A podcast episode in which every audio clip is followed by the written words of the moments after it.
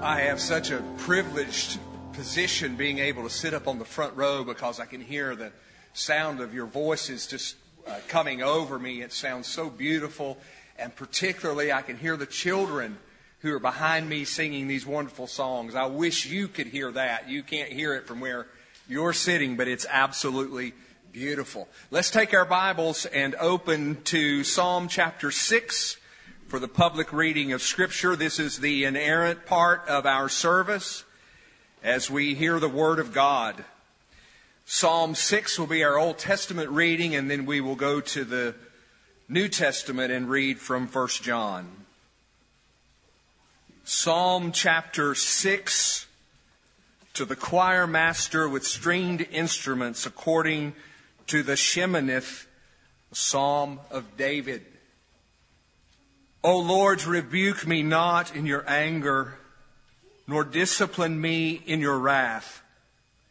Be gracious to me, O Lord, for I am languishing. Heal me, O Lord, for my bones are troubled. My soul also is greatly troubled. But you, O Lord, how long? Turn, O Lord, deliver my life. Save me for the sake of your steadfast love. For in death there is no remembrance of you. In Sheol, who will give you praise? I'm weary with my moaning. Every night I flood my bed with tears. I drench my couch with weeping. My eye wastes away because of grief. It grows weak because of all my foes. Depart from me, all you workers of evil, for the Lord has heard the sound of my weeping. The Lord has heard my plea. The Lord accepts my prayer. All my enemies shall be ashamed and greatly troubled. They shall turn back and be put to shame in a moment. Now over to 1 John, near the back of your Bible, 1 John chapter 3, the first 10 verses. 1 John 3 1. See what kind of love the Father has given to us that we should be called children of God. And so we are. The reason why the world does not know us is that it did not know Him. Beloved, we are God's children now. And what we will be has not yet appeared. But we know that when he appears, we shall be like him because we shall see him as he is. And everyone who thus hopes in him purifies himself as he is pure. Everyone who makes a practice of sinning also practices lawlessness. Sin is lawlessness. You know that he appeared in order to take away sins, and in him there is no sin. No one who abides in him keeps on sinning. No one who keeps on sinning has either seen him or known him. Little children, let no one deceive you. Whoever practices righteousness is righteous, as he is righteous. Whoever makes a practice of sinning is of the devil, for the devil has been sinning from the beginning. The reason the Son of God appeared was to destroy the works of the devil. No one born of God makes a practice of sinning for God's seed abides in him, and he cannot keep on sinning because he has been born of God. By this it is evident who are the children of God and who are the children of the devil. Whoever does not practice righteousness is not of God, nor is the one who does not love his brother. Father, we're so thankful for your word. Oh, and when we read verses like this, how they drive us to the only hope that any of us have, and that is the hope found in Jesus Christ, who alone is righteous, who alone defeated sin, who alone never compromised. How we praise you for sending Jesus, who came into this world not so that the world would be condemned, but that the world would be saved. Oh, Father, we pray this morning that we would take our guilt and our shame and go running with them to Christ, who never turns away the brokenhearted, the humble, and those who mourn. Please, Father, we pray, magnify Christ in our midst today. Help us not look at ourselves, but at our Savior and rest in Him. Father, we know that there are brothers and sisters among us today who are hurting and who are grieving. We pray especially for our brother Jim, for the service that we'll have tomorrow night as we remember Ashley. And any other heart in this room, Lord, that is filled with grief, oh God, we pray for your comfort. Lord, help us to be your people in this world. Help us to live our lives for Christ clearly and faithfully, depending every hour upon His mercy. For we pray this in Jesus' name. Amen. Amen. I would like to um, have permission to share something we've been going over in youth. Um, this this morning and last week we went over the 23rd Psalm, and in my study for this, I came across something that just uh, anytime I see something like this in Scripture, it just blows my mind and gives me a greater appreciation for the Word of God. But we're talking about the name of, of God, and we're looking at how in Scripture there are seven compound titles for the Lord. You have Jehovah, I can't remember all of them, but Jehovah Rapha, Jehovah Jireh, uh, Jehovah Shammah. And so we were talking about how in the Lord's, uh, in the 23rd Psalm, the Lord, all compound titles are represented in that Psalm. The Lord is my shepherd, I shall not want. Jehovah Jireh, He leads me down uh, paths of righteousness. Jehovah uh, Sidkenu. So we're looking at all these Hebrew words. And so we were talking about the personal name of God. And I heard someone say, you know, if you ask a Muslim what the name of their God is, lowercase g, they'll say Allah. But Allah is only uh, Arabic for God. And so we're talking about how our God is not some impersonal, far off God you can't know, but He has given us His personal name. Even in the book of Exodus, what we know of as Yahweh or Jehovah. And uh, if you look, the name of God is given as four Hebrew letters: uh, Yod, He, Vav, He, or what we would think of as a Y a W, a H, a W, and an H. And so we are looking at the name of God in all the places in Scripture. And there's one that is particularly amazing. And when I'm thinking about this next song, The King in All His Beauty, it reminds me of this. That when you remember the story when Pilate was going to put above Jesus, uh, this is Jesus of Nazareth, King of the Jews. And the Pharisees came and said, Don't put that he was the king of the Jews, put that he said, I am the king of the Jews. And Pilate said, No, I've, what I've written is what I've written. And what you come to find out is that he wrote that phrase in three languages, it says in Scripture in, in Greek, in Hebrew, and uh, Latin. Well, in the Hebrew, wouldn't you know that those four, there's four Hebrew words there. It's Yeshua, Jesus, Ha begins with an H, of Nazareth. King, Vamelech, I don't know if I'm saying these right, but that would be like a, what we think of as a W. And the last word of the Jews would be Ha Yehudim. So there in that title was an acrostic, Y-H-W-H. And whether Pilate did it knowingly or not, he put the personal name of God above our Lord Jesus Christ, Yahweh, Yod-He-Vav-He. And so got, I got to thinking about that and um, the song we're fixing to sing here. And you know, all of us are going to face Jesus as King. It's dependent on our acceptance of His sacrifice on our behalf, of whether we will face Him as the King in all His beauty and grace and mercy, or if we will face Him as the King of righteousness and judgment, holiness. And so my prayer for each of us here today is that we would all be prepared to meet the King in all his beauty and righteousness, that we will leave and forsake all sin, that we would forsake the way of sin and follow after our good shepherd and king.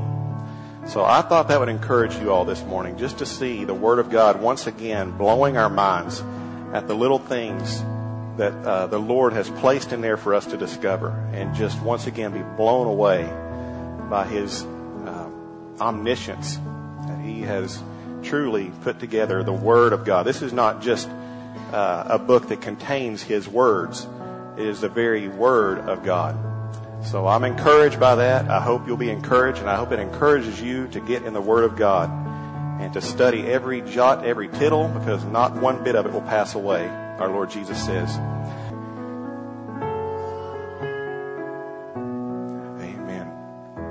Heavenly Father, we thank you uh, that our Lord Jesus is our King, that Father, you are King, and you are a King of beauty and righteousness, perfect in your judgment.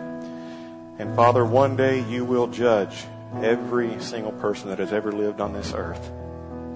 And Father, I pray that we would be ready to face you as the King of beauty and mercy and grace. And Father, I pray if there are any here this morning who have not, who have not had their names written in the Lamb's Book of Life, who have confessed their Lord Jesus as Messiah Lord and King, risen Savior, that Father, they would do so and not delay. The time is short. You said that nearly 2,000 years ago. You said the time is soon. And so, Father, we should treat every day as uh, a sense of urgency to get out the gospel and to be ready and prepared to be cleansed and of our unrighteousness and unholy agenda and allow you to fill us, Father, with all that you delight to. We love you, Lord, and we just ask for your blessings on the rest of this service, on Pastor Greg as he brings a word, and that, Father, you would accomplish what you desire in the going forth of your word. We know it will not return void. We thank you for this promise. And it's in Jesus' name we pray all these things. Amen. Amen. Please uh, thank Jacob Lindsay for coming and helping us this morning. He's, you can be seated. And he's going to offertory. Yeah, let's go ahead and have the uh, ushers come forward to take the offering. And uh, Jacob is going to sing a song for us this morning.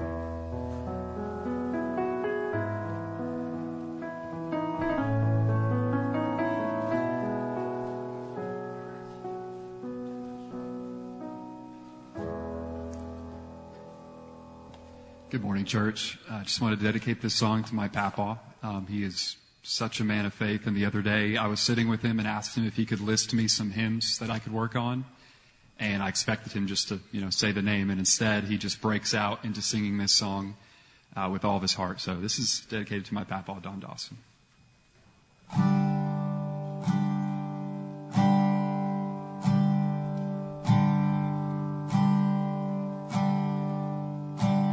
I come to the garden alone while the dew is still on the roses and the voice I hear falling on my ear, the Son of God discloses.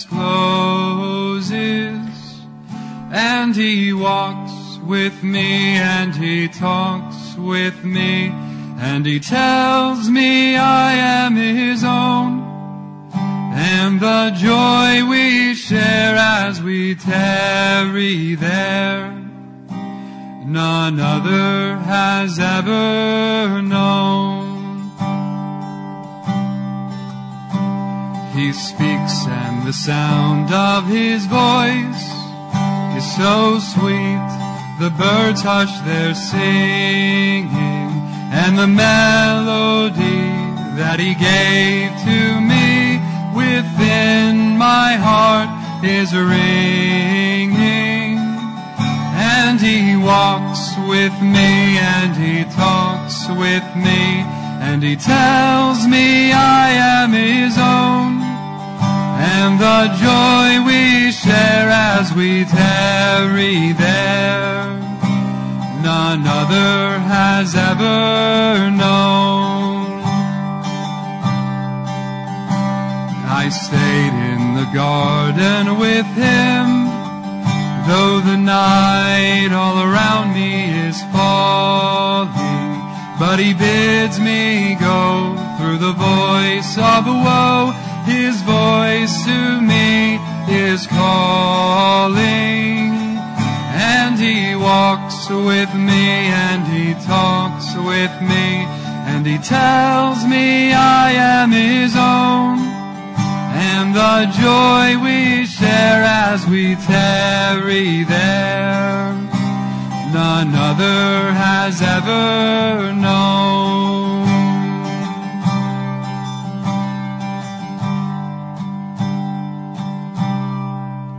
And he walks with me and he talks with me and he tells me I am his own.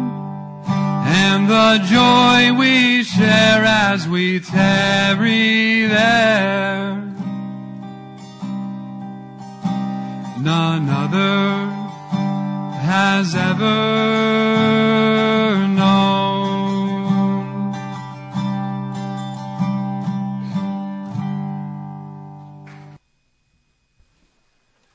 Before I begin, I want to say, first of all, just a special thank you to those who were involved in helping us honor our veterans today. It was a beautiful uh, time of honoring our veterans. I'm so grateful as a pastor. I'm so grateful for a church that, that sees and understands the responsibility and the importance, the value of honoring those who've served our nation. We're so thankful for them and for their families.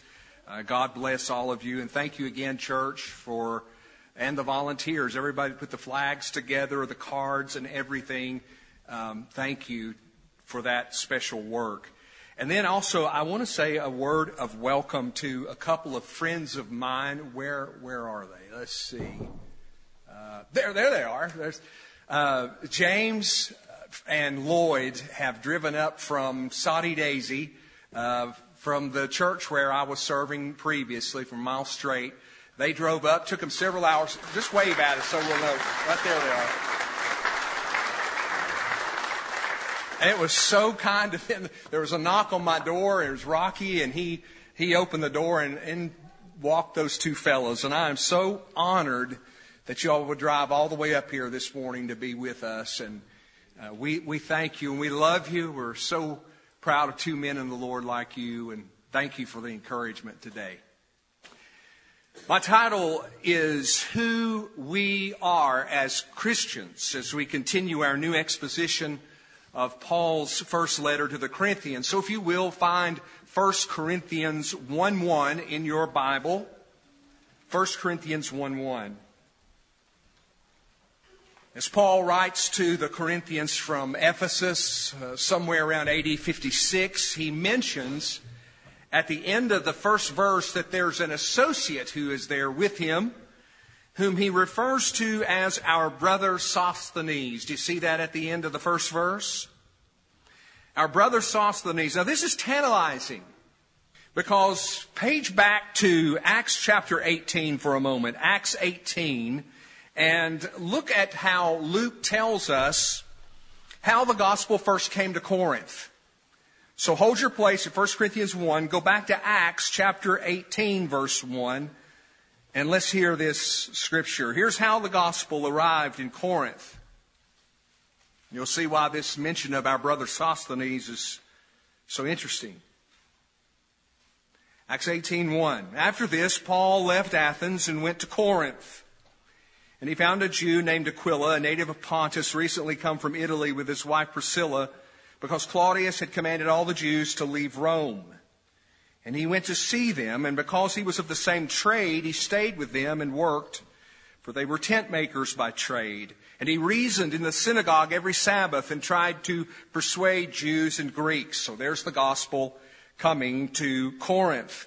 Well, this spawns in verses 5 through 8 the usual opposition from the unbelieving Jews, so that Paul leaves the synagogue and begins teaching uh, the Word of God, teaching the gospel, instead in a private house next door.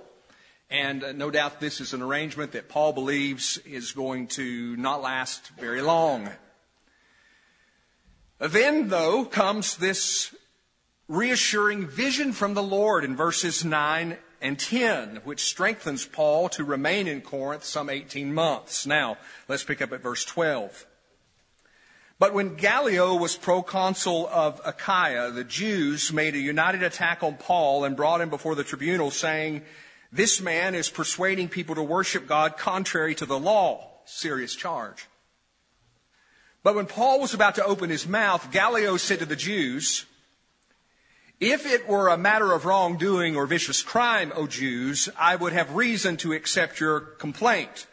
But since it is a matter of questions about words and names and your own law, see to it yourselves, I refuse to be a judge of these things. And verse 18 says, or 16 says, he drove them from the tribunal. Now verse 17. And they all seized Sosthenes. Uh, some of you may have a translation that says, oh, then all the Greeks took Sosthenes. That would be because some of the Greek manuscripts contain these words. The oldest manuscripts that we have omit them. But they all see Sosthenes, the ruler of the synagogue, and here it is, beat him in front of the tribunal. But Gallio paid no attention to any of this. Now I have a lovely daughter named Lydia. Those of you who know our family know my daughter Lydia. And she has this saying, and I can hear her saying it now as, as you look at those words. She would say, What the world? They all seized Sosthenes and they beat him in front of the tribunal, and Gallio paid no attention. What the world? The CBSC says the surrounding crowd, of whom no doubt most would be Greeks, catching the tone of the magistrate, prepared to follow up his decision by a lesson of their own, of a rather rough kind. Sosthenes had probably been the spokesman of the Jews. And Jew baiting was not unknown in those days, so with impunity, the crowd could wreak their own vengeance on these interrupters of the proper business of the court and beat Sosthenes before he was out of the magistrate's presence. Now, here's what makes 1 Corinthians 1 1 so tantalizing.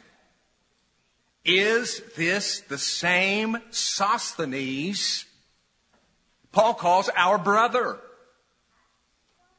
Paul, called by the will of God to be an apostle of Christ Jesus, and our brother Sosthenes. Now, it's true that Sosthenes was a common Greek name. But notice this particular Sosthenes, that name means savor of the nation. Notice this one needs no further introduction to the Corinthians. It's just our brother Sosthenes. They obviously know him, don't they? Now, which Sosthenes would the Corinthians know? Hmm. Let's see now. Wonder if they would know the synagogue ruler in Corinth. I bet they would. This just about has to be this Sosthenes, which would mean then that his beating ultimately became a blessing because he went on to become a Christian himself. And then he goes with Paul to Ephesus where Paul writes this letter, 1 Corinthians. Now you say to yourself, now wait a minute. No Jewish synagogue leader would ever believe in Jesus.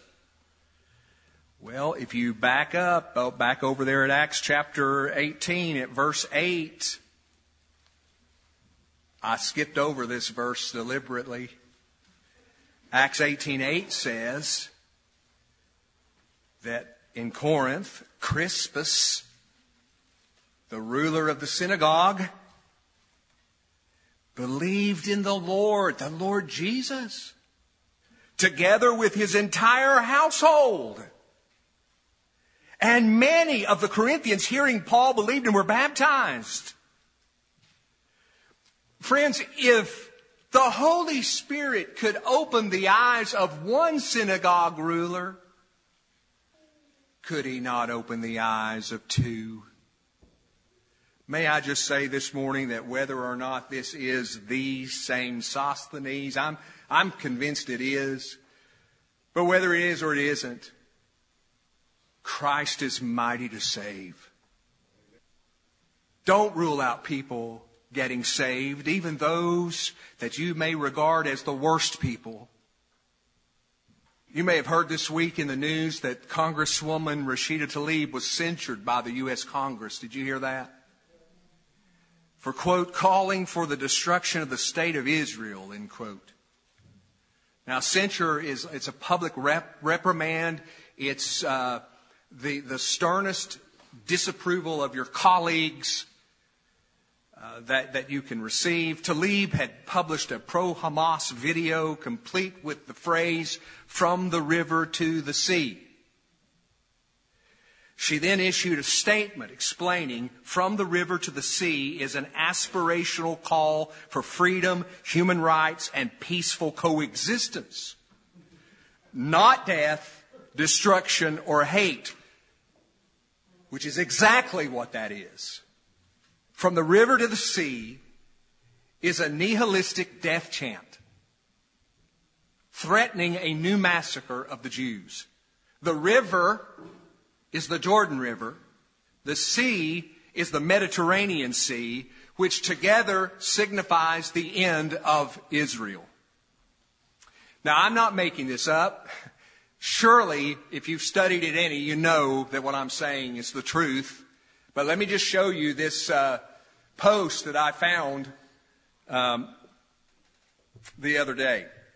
From the river to the sea, Palestine will be free. And you can't see it there, I don't guess. But that's flowers, and uh, there's a mosque in the middle, and, and in the middle of it all is the word Palestine. That's what's meant by from the river to the sea. It is the destruction of the state of Israel. And by the way, let me just say this is an open call for genocide. And it's being chanted on university campuses across this country. Did you hear where the University of Maryland is investigating student led calls for quote unquote Holocaust 2.0? The University of Pennsylvania president Liz Magill, recently acknowledged a rise in anti Semitic acts on campus including, quote, swastikas and hateful graffiti, as well as chants at rallies captured on video and widely circulated, glorifying the terrorist atrocities of Hamas, celebrating, praising the slaughter and kidnapping of innocent people, and questioning Israel's very right to exist, end quote. And can you guess which slogan was beamed up onto the buildings at that university during a recent light show? From the river to the sea. Palestine will be free. The vilest hatred. But, here's my point. If the Holy Spirit could open the eyes of a synagogue ruler, and then open the, the, the, eyes of another synagogue ruler. And before that, open the eyes of someone who hated Christians like Saul of Tarsus. Can the Holy Spirit not open the eyes of Rashida Tlaib? Can he not open the eyes of Muhammad Uzzah? The university students, the university professors, see my point? Don't rule out even those that you regard as the worst because Christ is mighty to save. He is mighty to save even them. He is mighty to save even you and even me. That's who Jesus is. He's the Savior. Mighty to save. Now we come to 1 Corinthians 1, 2 to 3, and to who we are as Christians. Recapping verse 1, shall we? We're working our way verse by verse, word, word by word. Paul, called. That means authoritatively summoned. Where was he called? He was called on the road to Damascus. He was divinely sent for on that road, remember? Paul called by the will of God, not by his own will. And not by some other man's will. No, he was called by God's will. His unstoppable, inexorable, gracious purpose. God called him what? To be an apostle of Christ Jesus, a sent one, commissioned by the anointed one, the Messiah Jesus, to be the Messiah's envoy. And our brother Sosthenes who may also have served as Paul's secretary for this letter. Verse 2 To the church of God that is in Corinth, to those sanctified in Christ Jesus, called to be saints, together with all those who in every place call upon the name of our Lord Jesus Christ, both their Lord and ours, grace to you and peace from God our Father and the Lord Jesus Christ. Grace and peace. Encapsulating the entirety of Paul's gospel. Grace being the source of every blessing and peace being the result of when grace finds its home in your heart. Now listen, that's the reason why some of us are so troubled today. That's why our inside is so tumultuous. Oh, if people only knew. You see, what we need is the grace of God. We need to receive the grace of God in Jesus Christ in our lives. And when we receive Christ and His grace, peace begins to flow. No Jesus, no peace. So come have grace and peace this morning. There is life for a look at the crucified one. There is life at this moment for thee, for you. Then look, sinner, look unto him and be saved unto him who was nailed to the tree. Now notice in verse 2 the amazing ways that Paul describes who the Corinthians are. First, they are, he says, the church of God that is in Corinth. Corinth. Of all places, Corinth, a city renowned in its day for its debauchery and its wickedness. The New York City, Las Vegas, and let's say the San Francisco of the ancient world, all rolled up into one. That was Corinth. But even there, was found the church of God. Isn't that amazing? The church, the ecclesia, the called out ones, no ordinary assembly, but that assembly specially belonging to God through Jesus Christ. The church, the body of Christ, Ephesians 4:12. The new covenant community of believing Jews and Gentiles made up of those who have consciously trusted in Jesus Christ the church of God, not the church of man. Any man, right? Like, say, the church of Paul. It's not the church of Paul. The church of Peter, the church of Apollos. See, all these men, they had admirers in this congregation. No, the church of God. It's a genitive of possession. It's the church that belongs to God. This is God's church in Corinth. And the Corinthians are members of this church that was established and purchased with Christ's own blood. Do you see who they are? Jesus said, I will build my church. Ephesians 2:28 the church of God which he obtained with his own blood. The church, as Barnett says, is a living body, not a dead institution or a lifeless pile of bricks. This body belongs to no local leader or minister. It belongs to God Himself.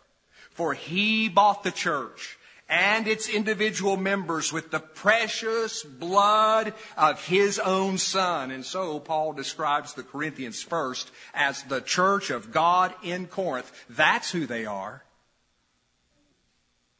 And second, they are sanctified in Christ Jesus, set apart. That's what that word means, sanctified, set apart from evil, as holy to God and dedicated to his service, as saints, as holy ones. This is the Corinthians standing before God in Christ, positionally. They are set apart for God's possession and God's use. They are set apart from the world and its wickedness to be His own holy people. Those who are Hebrews 10:10 have been sanctified through the offering of the blood of the body of Jesus Christ once for all. Acts 26:18 those who have forgiveness of sins and a place among those who are sanctified by faith in me. The Corinthians are the church of God in Corinth, sanctified, set apart unto God himself in Jesus Christ. You say, now wait a minute. The Corinthians don't exactly sound sanctified. When you're right. There's a lot that's going on in Corinth that needs to be corrected and repented of. That's why Paul's writing his letter. But positionally before God, as Paul addresses them, their standing is sanctified in Christ Jesus. Don't confuse this positional, instantaneous sanctification with the sanctification that's progressive, that varies in your life as you grow in practical holiness. It's progressively, by degrees, separating God's people from the world and molding them more and more into the image of Christ. That's progressive sanctification. This is positional sanctification. They are positionally sanctified in Christ Jesus. That's who they are. And third, they are called to be saints. There's that word again, called. We saw it in verse 1. We'll see it a third time on up ahead. Paul says the Corinthians are authoritatively summoned. They have been divinely sent for to be saints. Literally, holy ones. That's their presence standing before God. We sing an old hymn. That's one of my favorites. It's called, it goes, Love with everlasting love, led by grace, that love to know. Gracious Spirit from above, thou hast taught me it is so. Constable notes that the Corinthians were certainly not saintly in their conduct, as 1 Corinthians makes clear, but perhaps Paul mentions their saintly calling to inspire them to be more saintly in their conduct. They were saints who were sinning. And not just in Corinth. Paul says to the Ephesians, I therefore, prisoner for the Lord, urge you to walk in a manner worthy of the Lord in which you've been called. The Corinthians are the church of God in Corinth, sanctified in Christ Jesus, called to be saints. That's who they are. And then fourth, they are sharing the same position as believers in Christ everywhere. Notice the rest of the verse called to be saints together with all those who in every place call upon the name of our Lord Jesus Christ, both their Lord and ours. In other words, God's church extends beyond Corinth. There's the church of Jerusalem, the, the Ephesian church, the Philippian church, the Galatian church, the Thessalonian church, the Colossian church.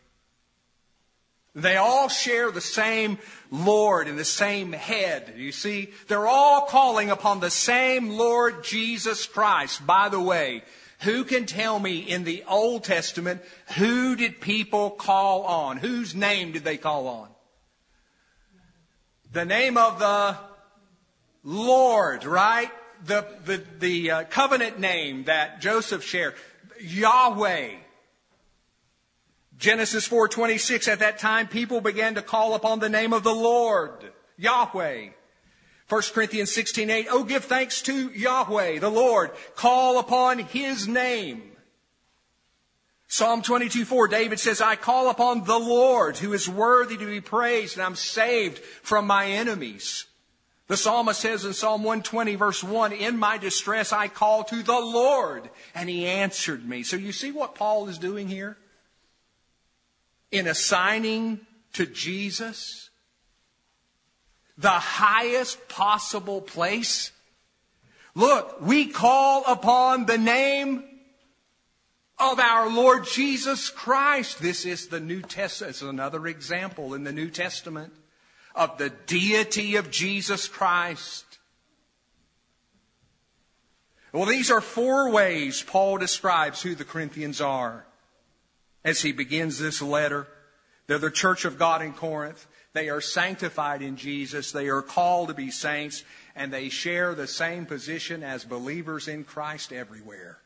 It's all right there, verse 2. The question is, why begin the letter this way? I mean, Corinth, we've talked about it, haven't we now? Several weeks.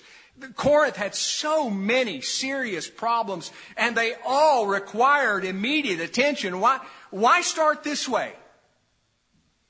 There were divisions in the church, factions in the church, loyalty to different leaders, gross immorality tolerated inside the church. There were ugly disagreements, class divisions between the wealthy and the poor, lawsuits between members, and these lawsuits were public. They were going out in the courts and arguing in front of unbelievers, suing each other. Confusion over marriage, arguments about food, conflict over women's involvement in worship, abuses of the Lord's Supper, misuse of tongues. And on it goes. Why not pick one of those problems and just jump right in. Why does he start like this with who the Corinthians are?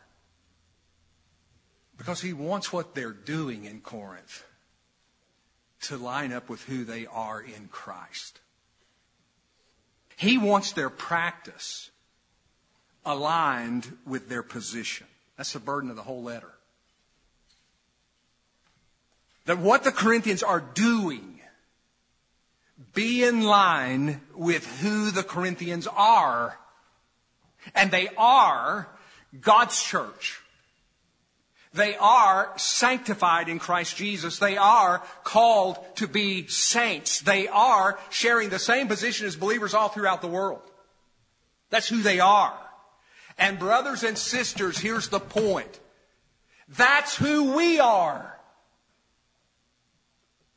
We're God's church at Mill Springs.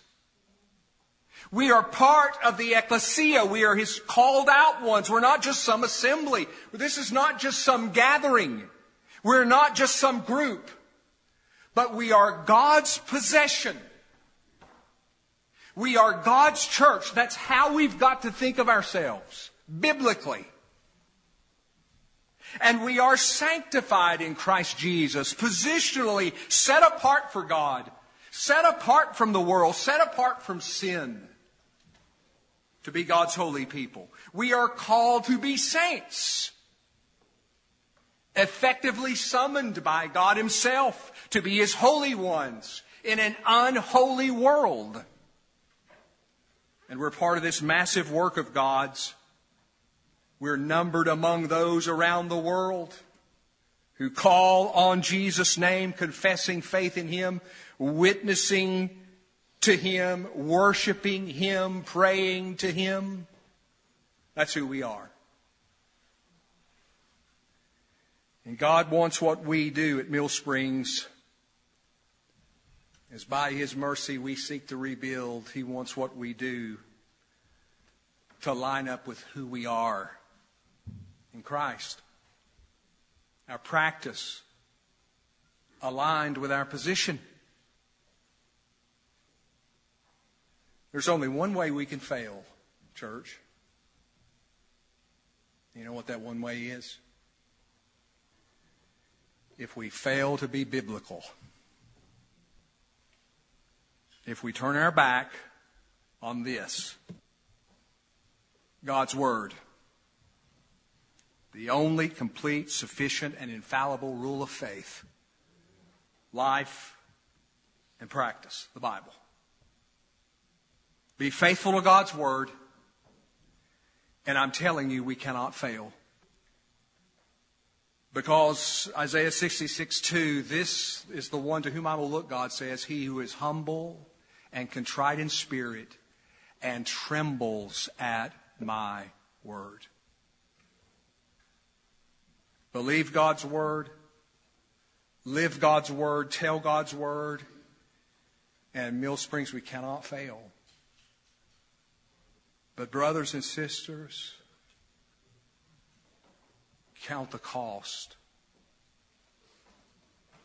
For which of you, Jesus said, desiring to build a tower, does not first set down and count the cost whether he has enough to complete it? To be faithful to God's word is easier said than done. Were it easy, every church would do it. It requires a most difficult action turning a deaf ear to the world and refusing to listen to the culture. No matter how loudly it screams, no matter how forcefully it pounds the table, no matter how menacingly it demands compliance. I saw this headline yesterday evening about six o'clock. No way I could miss it. If you saw the news, you'd, you wouldn't have missed it. Jamie Lee Curtis, you recognize that name? That the actress? She said anti gay bigotry being championed in the name of religion, now listen, must be exposed and silenced. Now, do tell, Miss Curtis, tell precisely how, in the name of love and tolerance, you want those who dissent from your view to be, quote unquote, exposed and silenced. Could it be that this is the judgment Jesus said? The light has come into the world and people loved the darkness rather than the light. Because their works were evil. For everyone who does wicked things, Jesus said, hates the light and does not come to the light lest his works be exposed. But let me warn you, church, and I must warn you to be a faithful shepherd. What's going to make these days that are ahead of us even more difficult will be the compromise of those who call themselves the same thing we call ourselves Christians, but who are more concerned to go along to get along rather than to stand and be faithful for the Word of God. That's what's going to make this really tough.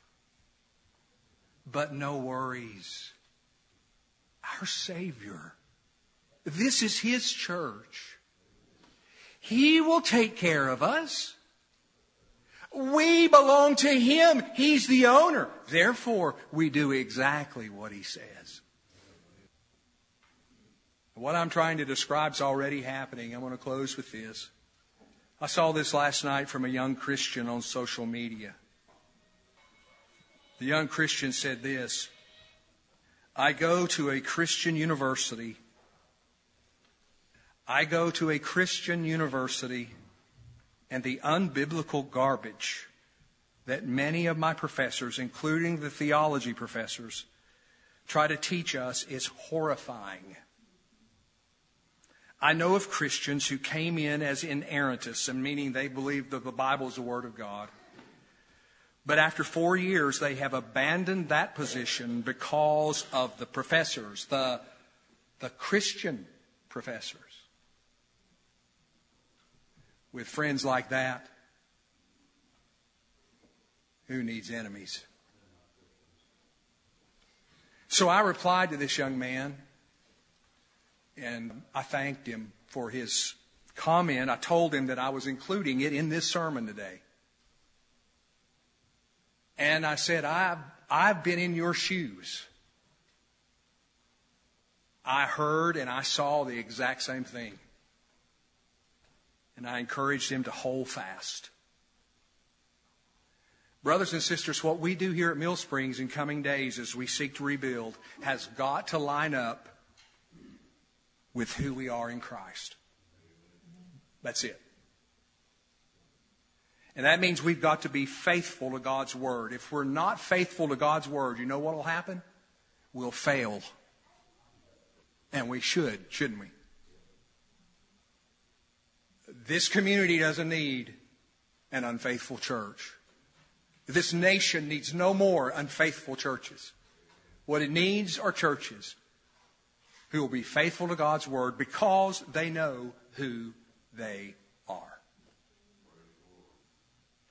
Father, thank you so much that we could be together today and be challenged by what we hear Paul tell the Corinthians. For all their flaws, for all their sins, they were nonetheless your church. And Father, for all of our flaws and all of our sins, we're nonetheless your church. And we know that you want us to bring our conduct and our practice in line with our identity, who we are before you. So we beg you for grace. Help us rebuild, Lord, and help us rebuild that way, in line with who we are according to your word, trembling before your word, loving your word, and refusing to compromise your word. That word has saved us, has told us that you love the world so much. You gave Jesus. Help us, Lord, in the days ahead. Help us, God. Come, help us, please. We beg you in Jesus' name. Amen.